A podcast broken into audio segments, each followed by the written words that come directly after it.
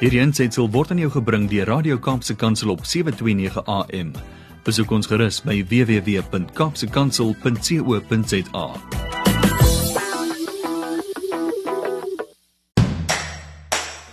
April van 2021 is op sy laaste bene. Dit is Saterdag 24 April, dit is net na 7 en jy luister na Landbou Landskap op Radio Kaapse Kansel. Hartlike goeiemôre van my Willem van Jaarsveld, jou gasheer vanaf 7 tot 8 hierdie oggend. Daar is 'n duidelike verandering in die lug. Die seisoene maak gereed om mekaar vinnig af te los. En soos in die res van ons lewe is verandering die enigste konstante in die natuur. Ek hoop jy is lekker gerieflik daar waar jy na my luister met 'n koppie warm drinkgoed in die hand. Dit is my voorreg om met jou met jou te gesels oor landbou sake hier op Radio Kaapse Kansel wat uitsaai op 729 AM. In vanoggend se program die volgende. Om 10 voor 7 is dit saad vir die saaier se beurt. Vanmôre lees ons Psalm 14. In Kapstok wat aan die beurt kom om 7:20 kyk ons na nuusgebeure in die landbou en tussen 08:30 en 10 voor 8 kom ons by die voorlaaste gesprek met Dr Theo de Jager oor die Wêreld Landbouorganisasie en vanoggend gesels ons oor hoe die wetenskap besluite rig by daai organisasie en oor wetenskaplikes wat vanuit Suid-Afrika daar hul staal wys. In die tweede helfte van Huis en Hart gesels ek verder met Robert Davel, die uitvoerende hoof van Mpumalanga Mpumalanga Landbou oor veiligheidsake en ons sluit huis en hart af met nog 'n gesprek met Andre Diedriks oor familieboerdery. Landboulandskap word afgesluit met stories van hoop wat omstreeks 10 voor 8 aan die beurt kom. Landboulandskap word aan jou gebring met die komplimente van Kypots varsprodukte mark. Ek nooi jou graag om met my te gesels deur middel van ons WhatsApp en Telegram nommer by 081 729 1657 of stuur 'n SMS na 37988 en begin jou boodskap met die woord landbou. Ek wil maar net sê dit sal vir my regtig waar lekker wees as jy ook moeite doen om met my te gesels. Dit is vir my lekker om met jou te gesels. Maar ek hoop dit kan wederkerig wees. Bly ingeskakel, ek is net hierna terug. Jy luister na Landbou Landskap op Radio Kaapse Kansel op 729 AM en ons kan ook gehoor word wêreldwyd op die internet. Dit is daarom regtig waar interessant om te sien hoe dat tegnologie deur die jare verander het en daar waar ons nou is, is daar omtrent geen verskoning om nie na jou gunstelingstasie, gunsteling program te luister nie, want jy kan hom of op die AM sender kry of jy kan hom deur tegnologie op jou selfoon of elders op 'n rekenaar kry net waar dit vir jou gerieflik is. Geniet dit saam met ons. Vervolgens 'n stukkie musiek en daarna kom ons by vandag se saad vir die saaier. Jy luister na Landbou Landskap en dit het nou tyd geword vir saad vir die saaier. Vandag ons tema Die Here is 'n redder in elke situasie. In Psalm 14 skryf koning Dawid vir die musiekleier 'n psalm van Dawid. Die dwaas sê in sy hart daar is geen God nie. Sleg afskuwelik maak hulle hul dade. Daar is niemand wat goed doen nie. Die Here het uit die hemel neergesien op die mensekinders om te sien of daar iemand verstandig is wat na God vra. Hulle het afgewyk. Tesame het hulle ontaard. Daar is niemand wat goed doen nie, ook nie een nie. Het al die werkers van ongeregtigheid dan geen kennis nie? Die wat my volk opeet asof hulle brood eet, hulle roep die Here nie aan nie. Daar het skrik hulle oorweldig, want God is by die regverdige geslag. Die raad van die ellendige, julle kan dit tot skande maak, waarlik, die Here is sy toevlug. Ag, mag die verlossing van Israel uit Sion kom. As die Here die lot van sy volk verander, dan sal Jakob juig. Israel sal bly wees. Dit is duidelik dat Dawid en die volk Israel tye van beproewing en swaar kry beleef het in tye van die skryf van hierdie Psalm. Mense wat praat en leef asof daar geen God is nie, het allerlei lei wandade bedryf en Dawid skets 'n beeld van 'n afvallige, wettelose en losbandige samelewing van onverstandige mense wat nie na God vra nie. In hulle goddelose wandel maak hulle die lewe van die kinders van God ondraaglik deur hulle op te eet soos mens brood eet. En hulle het geen erg aan die Here nie. Maar in vers 5 wys Dawid op die gevolge van 'n lewe sonder God omdat die goddelose God nie aanroep nie, sê hy daarom oorweldig skrik hulle. In letterlike vertalings is dit vertaal as het 'n vrees vir vrees hulle oorval. Hulle het bang geword vir dit wat hulle aan ander gedoen het. Maar vir die regverdige is God 'n toevlug. Deur sy naam aan te roep en deur hom verlos te word uit alle verdrukking, benoudheid en situasies van vreesagtigheid sal die oorwinning in hom jou laat uitbreek in 'n gejubel en blydskap.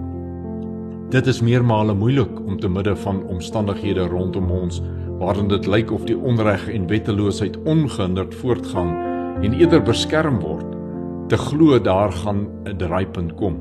Maar koning Dawid bemoedig ons elkeen om nie op te hou om ons verlossing van God te verwag nie om verstandig te wees deur na God te vra, te roep en ons op sy krag te beroep. Hy is die ware verlosser, die enigste verlosser. Kom ons bid saam. Vader, gee dat ons nooit sal vergeet wie U is nie. Dat ons nooit op onsself, ons besittings of ander mense sal steun so soos wat U van ons verwag om op U te steun nie. Gee dat ons na U sal vra, U sal aanroep want U is getrou om te hoor en redding te gee. Amen. U luister na Landbou Landskap op Radio Kaapse Kansel en ons gaan hierna kyk wat die oog gevang het op die nuusfront. Onthou dat u baie welkom is om met my hier by Landbou Landskap te kommunikeer deur ons WhatsApp en Telegram fasiliteite met die nommer 081 729 1657 En onthou die boodskap moet begin met die woord landbou.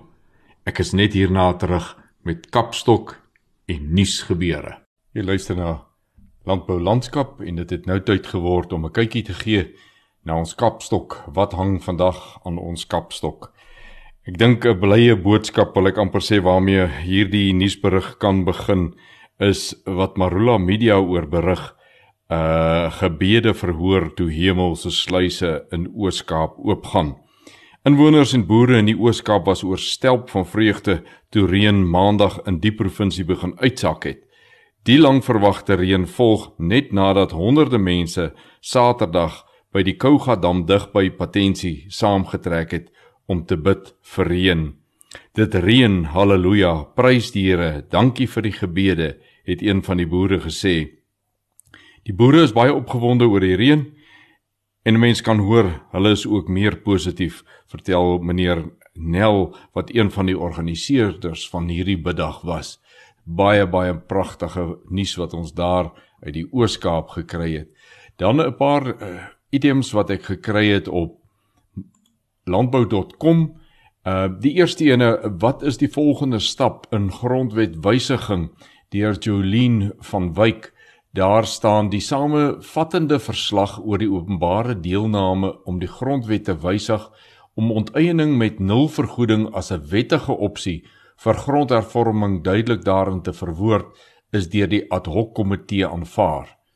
Die komitee wat wysigingswetgewing moet aanvoer om artikel 25 van die grondwet te wysig, moet teen 21 Mei 2021 sy werk om die 18de wysigingswetsontwerp op die grondwet op te stel voltooi. Lydens die verslag is altesaame 204334 insette van die publiek gekry. Dr Motoli Motshega, voorsitter van die ad hoc komitee, het gesê die aanvaarding van die verslag baan nou die weg vir die komitee om te begin om samesprekings te voer oor die bewoording en formaat van die wysigingswetsontwerp. Nog 'n berig in op landbou.com onder die opskrif Dedisa Mpumalanga boere kan uitsettingsbriewe ignoreer, skryf Jolien van Wyk die volgende: Boere wat in Mpumalanga op staatsplase boer en uitsettingsbriewe gekry het, kan die briewe van die Departement van Landbou, Grondhervorming en Landelike Ontwikkeling ignoreer. Dit volg nadat Mtoko Dedisa, minister van Landbou, Grondhervorming en Landelike Ontwikkeling, wat met die boere in Ermelo vergader het, beveel het dat alle uitsettingsbriewe wat op die boere bedien is, teruggetrek moet word. Meneer Regine Kobo, Dedisa se woordvoerder, het aan Landbou Weekblad bevestig dat die terugtrek van die uitsettingsbriewe nie net vir 'n sekere distrik geld nie, maar vir die hele provinsie. In 'n ander berig in op landbou.com onder die opskrif Dok Fafa op hoogste vlak vereer, skryf Shaal van Rooyen van 'n baie groot eer wat Dok Fafa Malan te beurt geval het. Jy sal onthou dat in van ons eerste programme in 'n landboulandskap was dokter Malan een van ons gaste gewees en het hy begin praat oor diere siektes. Ek lees graag vir u wat hier geskryf word deur Shaal van Rooyen. Dokter Fafa Malan, veearts wat onder meer die gewilde rubriek Vra vir Fafa op Landbouweekblad se webwerf landbou.com behartig en raad aan veeboere op die televisieprogram Landbou Weekliks uitdeel, gaan met die Suid-Afrikaanse Akademie vir Wetenskap en Kuns se MT Steynprys vir natuurwetenskaplike en tegnologiese prestasies vereer word. Dit is nog nie bekend wanneer die gesogte toekenning oorhandig gaan word nie. Hy is deur Dr Jan Dupree, 'n veterinêre spesialis in volksgesondheid en bekende in veekringe benoem. Maar Malan sê eintlik kom die toekenning al die veeartse toe wat deur die dekades saam met hom gewerk het. Dit was 'n groot spanpoging. De Pre sê Malan het skepende bydraes tot die ontginning en volgehoue uitbouing van die natuurwetenskap en tegnologie en met suksesvolle toepassings daarvan in landsbelang as ook in verskeie ander lande in die wêreld opgelewer. Op 75 jarige ouderdom is hy nog elke dag besig om 'n bydrae te lewer op die gebied van parasietbekamping deur die beginsel van doelgerigte selektiewe dosering wat wêreldwyd gebruik word. Sy idee met die samewerking van Dr Jan van Wyk en professor Gareth Bath het gelei tot die ontwikkeling van die van Macha kaart, 'n eerste in die wetenskap wat in ongeveer 25 lande gebruik word. Sedert die ontstaan van die stelsel is meer as 100 wetenskaplike artikels reg oor die wêreld en in verskeie tale oor die toepassing en impak daarvan gepubliseer. Ek wil eh, namens landbou landskap vir eh, Dr Fafa baie baie geluk sê met hierdie eer wat hom te beurt val. Uh, ek ken hom al baie jare werk gereeld eh, ten nouste met hom saam en wat hom nou te beurt val, het hy al oor en oor en oor verdien. Baie baie geluk.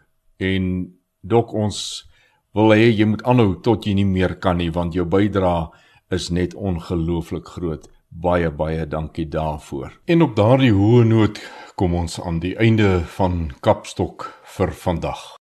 Bly gerus ingeskakel want net hierna is dit tyd vir huis en hart.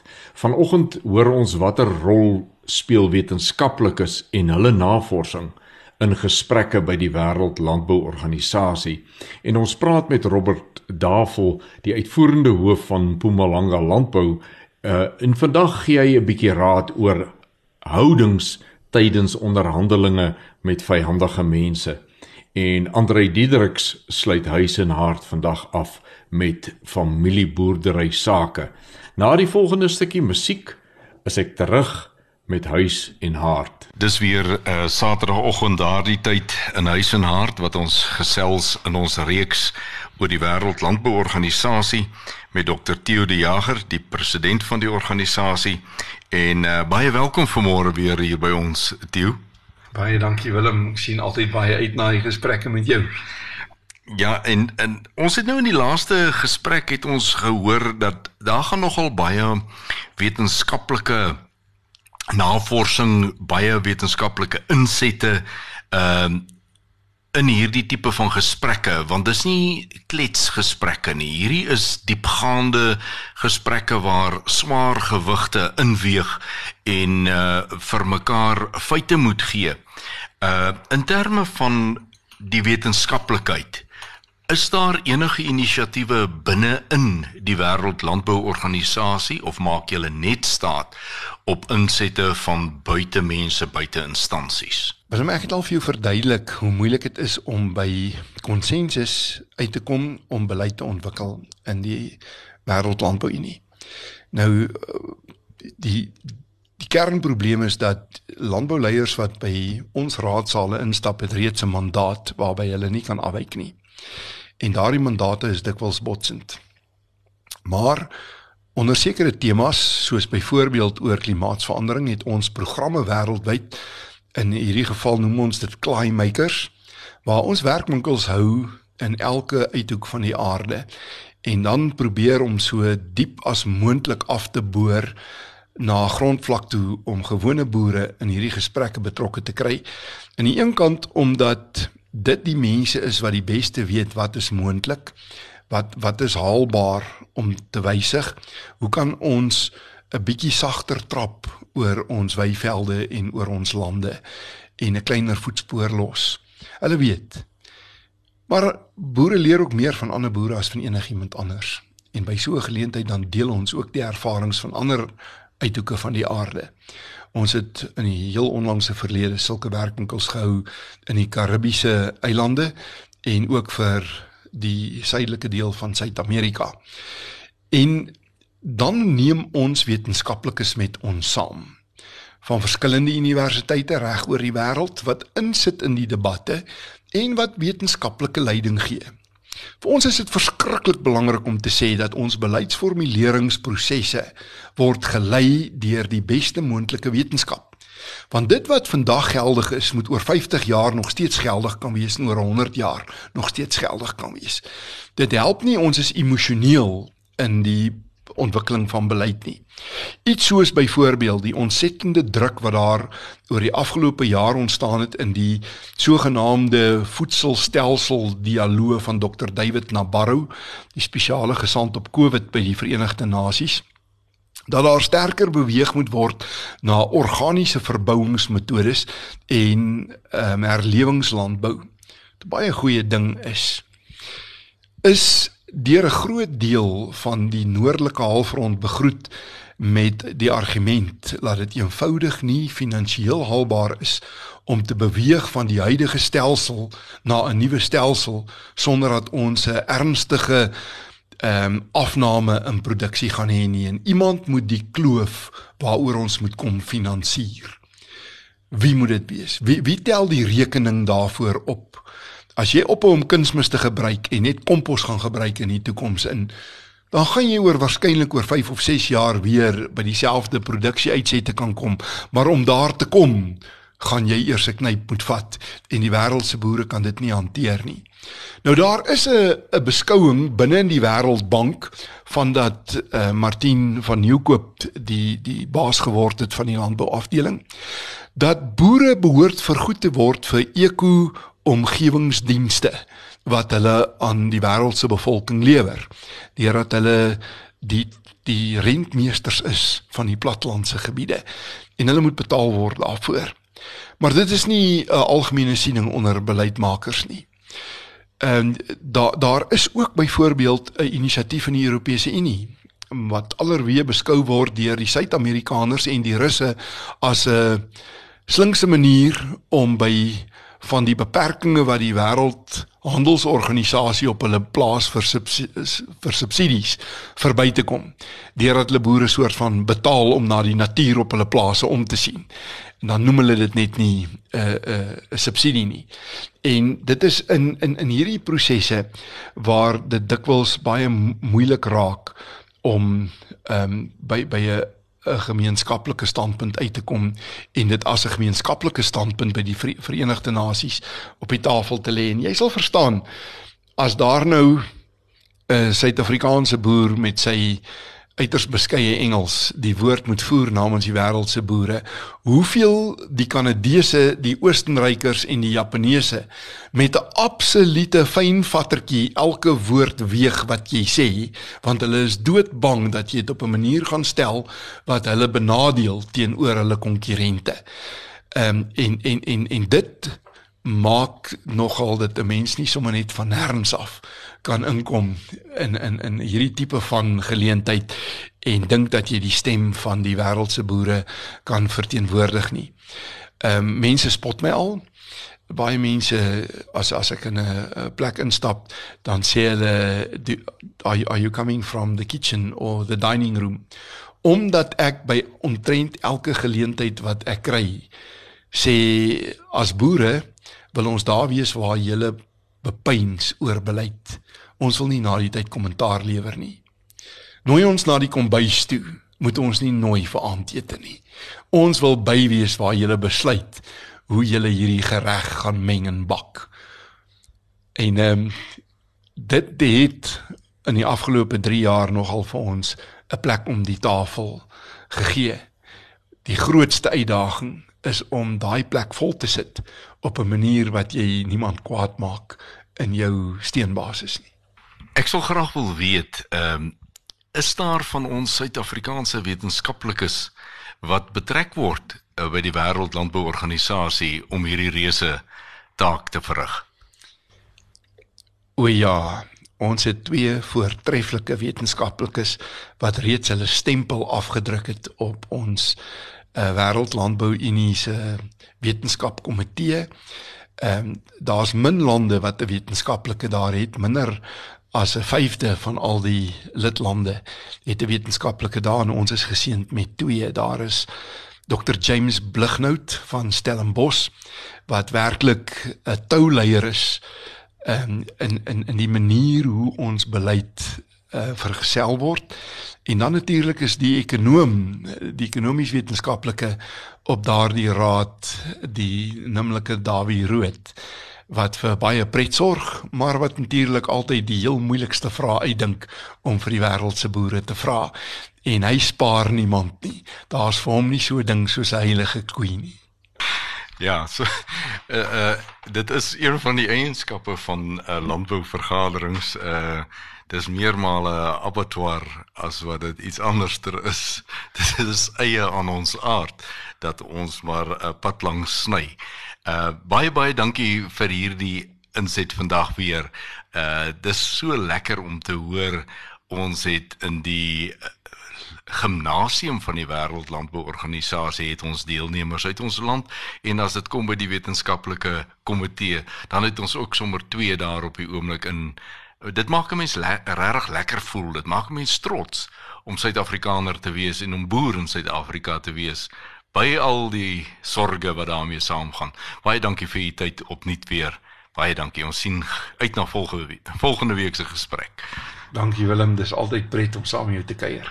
Bly gerus ingeskakel want net na die musiek is ons terug vir die tweede helfte van Huis en Hart. Jy is weer terug by Landbou Landskap en ons het verlede week gesels met meneer Robert Davel aan die hand eh, van 'n insident in Mpumalanga oor eh, landelike veiligheid. Goeiemôre Robert.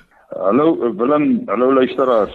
En eh, vanmôre praat ons met Robert 'n bietjie verder want daar is nog meer lesse as waarvoor ons laas tyd gehad het uh, wat ons vanmôre oor wil gesels. Robert, gesels gerus met ons. Wat het julle uh, ook geleer in die in terme van uh punte wat noodsaaklik is vir onderhandeling in moeilike situasies. Uh Willem, weet jy dit is verskriklik belangrik dat 'n ou sensitief moet wees vir die situasies daar rondom jou wat konflik kan veroorsaak. Of jy moet baie sensitief wees vir bestaande konflik want jy as boer eienaar van jou plaas is dalk heeltemal tevrede dat alles verloop volgens jou plan en en en en uh, jy is dalk nie heeltemal sensitief genoeg om te weet wat is dit wat jou bure of jou werkers jou werksmag dalk in konflik met jouself kan plaas nie. So wat ons ook hier uitgeleer het is dat dit verskriklik belangrik is om fyn te luister, om waar te neem sodat jy weet wat is aan die ander kant aan die gang? Wat is in die denke aan die gang van jou uh, uh, groepering, jou gemeenskap daar buite?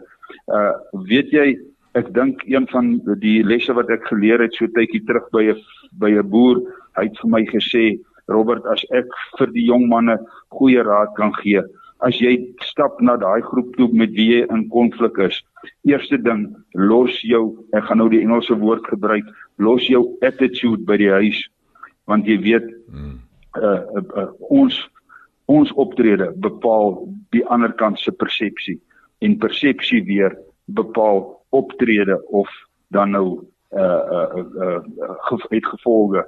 So dit is baie belangrik dat ons uh seker is wat aan die gang, wat om ons aan die gang is. Ons moet ons moet fyn luister. Ons moet uh, seker maak wat se boodskap stuur ek uit ten opsigte van my uh, uh, lyfstaal en uh, sommer net so terloops uh, een van die slim ouens in die verlede ek dink dit was Winston Churchill het gesê as ek geld het om net een koerant te koop dan gaan ek die vyand se koerant koop. En hoekom het hy dit gesê? Hy wil meer weet want ons het so dikwels die idee dat ons het alle kennis in ons kant Robert sou jy sê 'n mens moet in alle uh, gevalle 'n mediator in die hande probeer kry of is dit belangrik dat ons self ook daardie tipe vaardighede ontwikkel tot 'n minder of meerdere mate? Ek dink dit hang af van die tipe konflik, dit hang af van die uh tipe van uh, vertrouensbreuk wat reeds plaasgevind het. Ons moet natuurlik die vaardighede aanleer. Ek dink dit is baie baie belangrik, maar jy moet ook slim genoeg wees om te weet wanneer die vertrouensverhouding in so mate geskenk is dat dat dat jou self jou vaardighede jou nie hier gaan, ver gaan bring nie. Dan moet jy vinniger as as as uh, eerder laat vroeër as later moet jy dan nou uh, gebruik maak van 'n professionele uh, uh, uh, of 'n persoon met ondervinding as 'n bemiddelaar. Robert ek sê vir jou weer eens baie baie dankie dat jy tyd maak om julle ondervinding joune uh, persoonlik ook met ons te deel. Ek dink dit is van kardinale belang dat ons in die situasies wat tans in ons land uitspeel wat ons boere amper op 'n daaglikse basis aan blootgestel word, hierdie dinge weet en dat ons ons inskerp wat moet wat moet nie. Baie dankie weer eens. Dit is my groot voorreg. Dankie Willem. Bly ingeskakel want net hierna is die volgende aflewering in ons reeks oor familieboerderye, familiebesighede met Andrei Diedericks. Ons praat verder met uh, Andrei Diedericks oor familieboerderye en vanmôre Andrei is die vraag familie familieboerderye is meermale baie geslote uh veral ten opsigte van bestuur. Ehm um, wat is die grootste probleme ehm um, wat maak dat sulke geslote eenhede bedreig word, hulle toekoms bedreig word. Ja, ek dink daar's daar's twee dinge wat ek hier sou wil aanspreek. En dit is dat geen familieboerdery maak die saak om wat seker net jy werk, ooit op 'n plek kan kom dat jy dink jy weet alles. Die wêreld rond ons verander teen 'n geweldige spoed en ook so die kliënt, die verbruikers se konsep van waarde daar buite. Globalisering het 'n groot impak gehad op wat met ons gebeur en hoe mense kyk na produkte en dienste wat hulle aankoop. Nou, eerste ding wat ek wil sê is dat jou daar mag nie plafonne wees van eie kennis en bestuursvaardighede.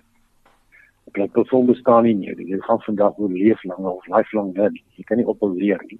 En jy moet sorg dat jy bybly met alles wat rondom jou aangaan. Dit gaan nie net oor landbou tegnies nie, dit gaan ook oor jou bestuursvaardighede. Wat is die nuutste tegnieke? En hoe maak ek seker dat ek op die jy weet volgens die beste praktyke my my onderneming bestuur. Die ander ding wat vir my baie belangrik is want ek sien dit baie by familieboerderye is hierdie ding van as jy net kyk binne die wêreld waarin jy gewoond is om goed te doen.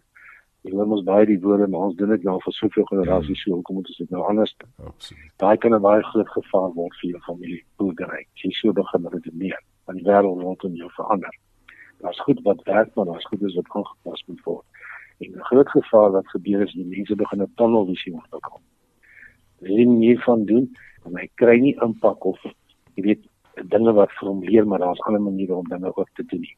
Dis hoekom ek hou van die nuwe regulasies in die maatskappywet van April 2011 wat sê dis nodig dat 'n mens soms moet dan dit oorweeg om buite direkteure byvoorbeeld as die direksie op die direksie aan te stel wat ander kwaliteite en ander insigte kan bring. Is net belangrik dat daai persoon eh, nie moet deel wees van die van familie neem nou nie aanleiding of nie die persoon kom net om te kyk maak jy goeie bestuursbesluite. Want 'n groot gevaar in familieondernemings is dat jy soms emosionele besluite maak wat nie goeie bestuursbesluite is. So dis die twee dinge wat ek sou wil noem. Jy moet jy moet uh, waak. Maak seker jy bly hier. Jy volg die beste praktyke in die wêreld en raak ontslaaf van 'n tunnelvisie en 'n goeie idee is ons noem dit 'n adviesraad en dit is die woord wat ons gebruik by familieondernemings sê die direksie word adviesraad en dan word jy met baie direkteure daar wat 'n bydrae kan maak dis wat ek dink die twee belangrike goed is Andre jy het in 'n vorige program verwys na die probleme kom eintlik in wanneer 'n uh, familieboerdery meer lede kry as dan nou kleinkinders ja. en so begin betrokke raak. Met ander woorde, dit lyk vir my na aanleiding van wat jy vanoggend sê, dat daar 'n mate van uh interpersoonlike bestuursvaardigheid uh by by so 'n onderneming ook moet kom hoe groter die familie word wat bestuur moet word want dit is waar baie op probleme ontstaan is dit nie? Ja dis geweldig belangrik om te onthou wat by baie familieboerderye gebeur is van die kinders begin verskillende eenhede bestuur. Nou raak dit sy baba en hy verloor soms uh hy hy, hy sien nie altyd raak wat dit wat hy doen in sy eenheid wat die impak daarvan is op die groter familieboerdery. Hmm. So jy moet jy moet jy moet soort van 'n bird's eye view. Jy weet van van bo af kan kyk want jy jy al ontwikkel wat ons noem 'n worm's eye view. Hy sien net sy eie kleintjie by en hy kyk nie net die ding holisties van bo af nie. So die bestuur moet so gestruktureer word dat daar altyd 'n holistiese prentjie is van bo af geskyn sien wat wat is die bydrae wat elke eenheid maak en hoe hoe impakteer hierdie goed op mekaar. Want dit is ook so dat as jy verstaan wat in 'n ander man se eenheid aangaan, kan jy die eenhede beter aan mekaar koppel. Anders kan die pap op die grond val.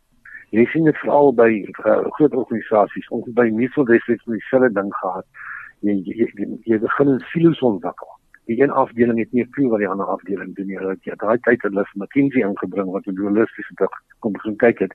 Toe kom toe kom ons gou agter hoe die pap op die grond val tussen die verskillende eenhede. Dit is baie belangrik dat jy nie net in jou eie eenheid dink nie, maar ook aan die impak van jou eenheid op ander eenhede binne die familieboerdery. Baie baie belangrik hierdie in enige enige onderneming ook in huishoudings, selfs huishoudings. Ja. Andre vreeslik baie dankie vir hierdie insig. Ons waardeer. Baie dankie hoor. Dit is 'n groot plesier. Bly ingeskakel want net na die stukkie musiek is ons terug met stories van hoop. Jy luister na Landbou Landskap En in stories van hoop gesels ons vandag met Nelani Shapley. Sy is 'n opvoedkundige sielkundige en sy gaan met ons 'n storie deel van 'n stadium in haar lewe toe sy die hoof van 'n skool was. Baie welkom en goeiemôre Nelani. Hartlike goeiemôre Willem. Hartlike goeiemôre luisteraars. Ek wil graag vir julle vandag 'n verhaaltjie vertel van 'n kind wat lewe gespreek het in 'n ander se lewe. Saad gesaai het en toe dit sy deel was en sy tyd was om oes te kry, het hy veelvoudige vrug daarvan gehad. 'n Seentjie is oorlede, sy sy mammie in die skool is oorlede. En dit het gebeur dat hierdie kind, kom ons noem hom Rian. Rian het sy maatjie ondersteun en vir hom uit die woord uit boodskapies gebring van lewe en van hoop. Min het Rian geweet dat 'n jaar later sy lewe net so geweldig sou verander. Rian was 'n kind wat by 'n oom gebly het en hy het geen familie in Suid-Afrika gehad nie. En ehm um, eendag het sy oom totaal sy hiermeer verloor en hierdie kind geweldig aangerand. Nou arme Rian het niemand, niemand gehad na wie hy toe kon gaan nie. Hy kon met niemand praat nie buite die skool want dit is 'n plek waar hy veilig gevoel het. En hy het skool toe gekom en hy het ver geloop. Maar wat ons nie geweet het op daai stadium nie is dat Rian het skool toe geloop met 'n 'n heup uh, 'n pelvis wat 'n uh, fraktuur ingehaat het. Hy het regtig baie lelik seer gekry. En hy het omtrent 6 weke in die hospitaal deurgebring. Maar Rian het 'n tannie gehad, nie eie familielid nie net 'n vrou wat barmhartigheid teenoor hom bewys het al die jare. Sy was 'n vriendin van die oom wat hom so geweldig geslaan het. En sy kom van Pole af. 'n Vrou wat in Suid-Afrika huisvesting kom vind het en sy het net altyd omgesien na hierdie kind en was verskriklik lief vir hom. Maar sy bly totaal in 'n ander provinsie en sy is nie in die omgewing nie. En toe dit kom dat Rian ewe geplaas moet word in 'n plek van veiligheid want hy kan glad nie by hierdie oom verder bly nie. Die is toe nou in die gevangenis opgeneem. Waarheen? En Rian is iewers in 'n stelsel opgeneem. Bly in 'n plek van veiligheid. En daardie kind wat aan ander soveel hulp gegee het en hoop gegee het. Sy lewe lyk vir hom totaal fataal en hulpeloos. En die woord sê, die hart van die mens dink baie keer sy weg uit, maar die Here rig ons voetstappe. Ons het baie plannetjies gemaak en baie gedink wat kan ons doen om hierdie kind te help? aan die einde van die dag kon ons dit net na die Here toe bring en sê Vader help. Vader help. En tyd het verbygegaan en ek het weer met die Poolse vroutjie kontak gemaak en gesê wil jy nie kyk of jy hierdie kind op 'n manier kan aanneem of in jou sorg kan kry nie. Maar sy het ongelukkig die wind van voor gekry omdat sy nie 'n Suid-Afrikaanse burger was op daardie stadium nie ensovoorts. En iewers het ons kontak verloor. Ek het kontak verloor met Rian, kontak verloor met die Poolse dame. En wat het nou geword van hulle? En ons het gebid. Ek het aanhou vir hulle gebid. Maar die Here wat ons dien, is 'n Here van kontemporêre geskiedenis. Net soos wat hy in die tyd van die woord en in die Bybelse tyd sy disippels uitgehelp het, so doen hy dit ook vir ons vandag jare later, ek dink dit was omtrent 5 jaar later, is ons met vakansie iewers in 'n dorpie in die Oos-Kaap. En ons het visvanggoedjies gaan soek. En terwyl ek nou vir Mandy wag in die voertuig sien ek oor kan die straat so 'n paar huise verder is 'n pershuis. En ek voel gedryf om na die pershuis toe te gaan en te gaan klop en te sien wie woon daar. Nou ek moet net sê dit is totaal teen my aard, maar die gees van die Here dryf my. Gaan klop net daaraan. En ek het daarheen gestap en ek het aan die deur gaan klop en tot my grootste verbasing was dit toe 'n kunsatelier. En 'n dame kom en sy kom maak vir my die deur oop. En ek ek, ek herken haar gesig.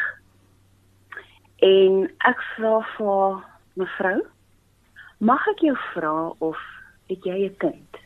En hoe gaan dit met jou? Waar is jy um in jou lewe? Wat het met jou gebeur? Maar sy herken nie my gesig nie.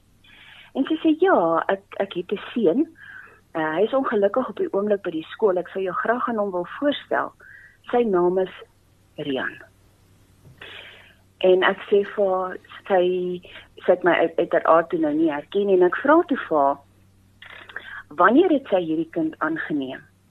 En daar het 'n pragtige verhaal uitgerol. En sy vertel vir my hoe die stelsel haar opgetel het en sy kon gaan veg het vir hierdie kind en sy kon hom as 'n wettige voog aanneem. Hy het by haar in die huis kom woon en die liefde wat tussen hulle gekom het was soos die wonderlike verhaal waar Jesus gesê het: "Vrou, daar is u seun vir Maria. En vir Johannes gesê het daar is u moeder hier bring die Here twee enkelinge wat so liefde gegee het maar ook liefde gesoek het by mekaar uit. En daar het die wonderlike verhaal uitgespeel van wanneer ons aan ander barmhartigheid toon sal daar dan ook aan ons barmhartigheid bewys word. Rian het 'n onderhoofseun van sy skool geword. Rian het in die rugby span van sy skool baie goeie ehm um, punte verwerf vir sy span. Hy het geliefd gewees in waar hy was. En Rian het sy lewe het verander omdat hy die woord geken het van kleins af en dit ingesaai het in ander se harte ook. Kom ons wees dan so ook verander saaiers van hoop en barmhartigheid. Nalani, dit wat 'n pragtige verhaal, wat 'n bemoediging vir elke een wat dink die, die lewe is nie die moeite werd om altyd vir ander goed te doen nie. Die saad wat 'n mens saai, se oes is later jou groot beloning. Baie dankie dat jy tyd gemaak het om hierdie mooi storie met ons te deel. Ek waardeer dit geweldig. Het geluister na stories van hoop hier op Landbou Landskap en ek is net hierna terug.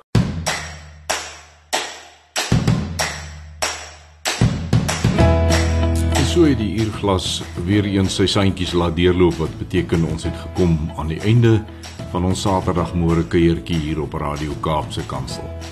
Dit was vir my 'n voorreg om jou gasheer te kon wees. Landbou is 'n integrale deel van ons almal se lewens. Elke ete, elke koppie koffie, elke versnappering, alles wat ons geniet, alles wat ons nodig het, het op een of ander manier 'n skakeling met landbou.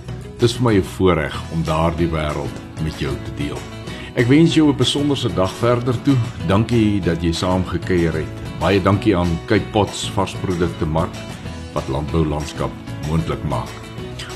Onthou om met ons te gesels op WhatsApp en Telegram op die nommer 081 729 1657 of per SMS op 37988 En moenie die eerste woord van elke boodskap vergeet nie. Begin jou boodskap met die woord landbou. Tot ons weer saam kuier volgende Saterdag om 7uur hier op Radio Kaapse Kansel op 729 AM. Groet ek Willem van Jaarsveld en mag jy elke oomblik Vader se guns op jou lewenspad beleef. Bly gerus ingeskakel by Radio Kaapse Kansel vir ons volgende program wat net hierna begin. Wederom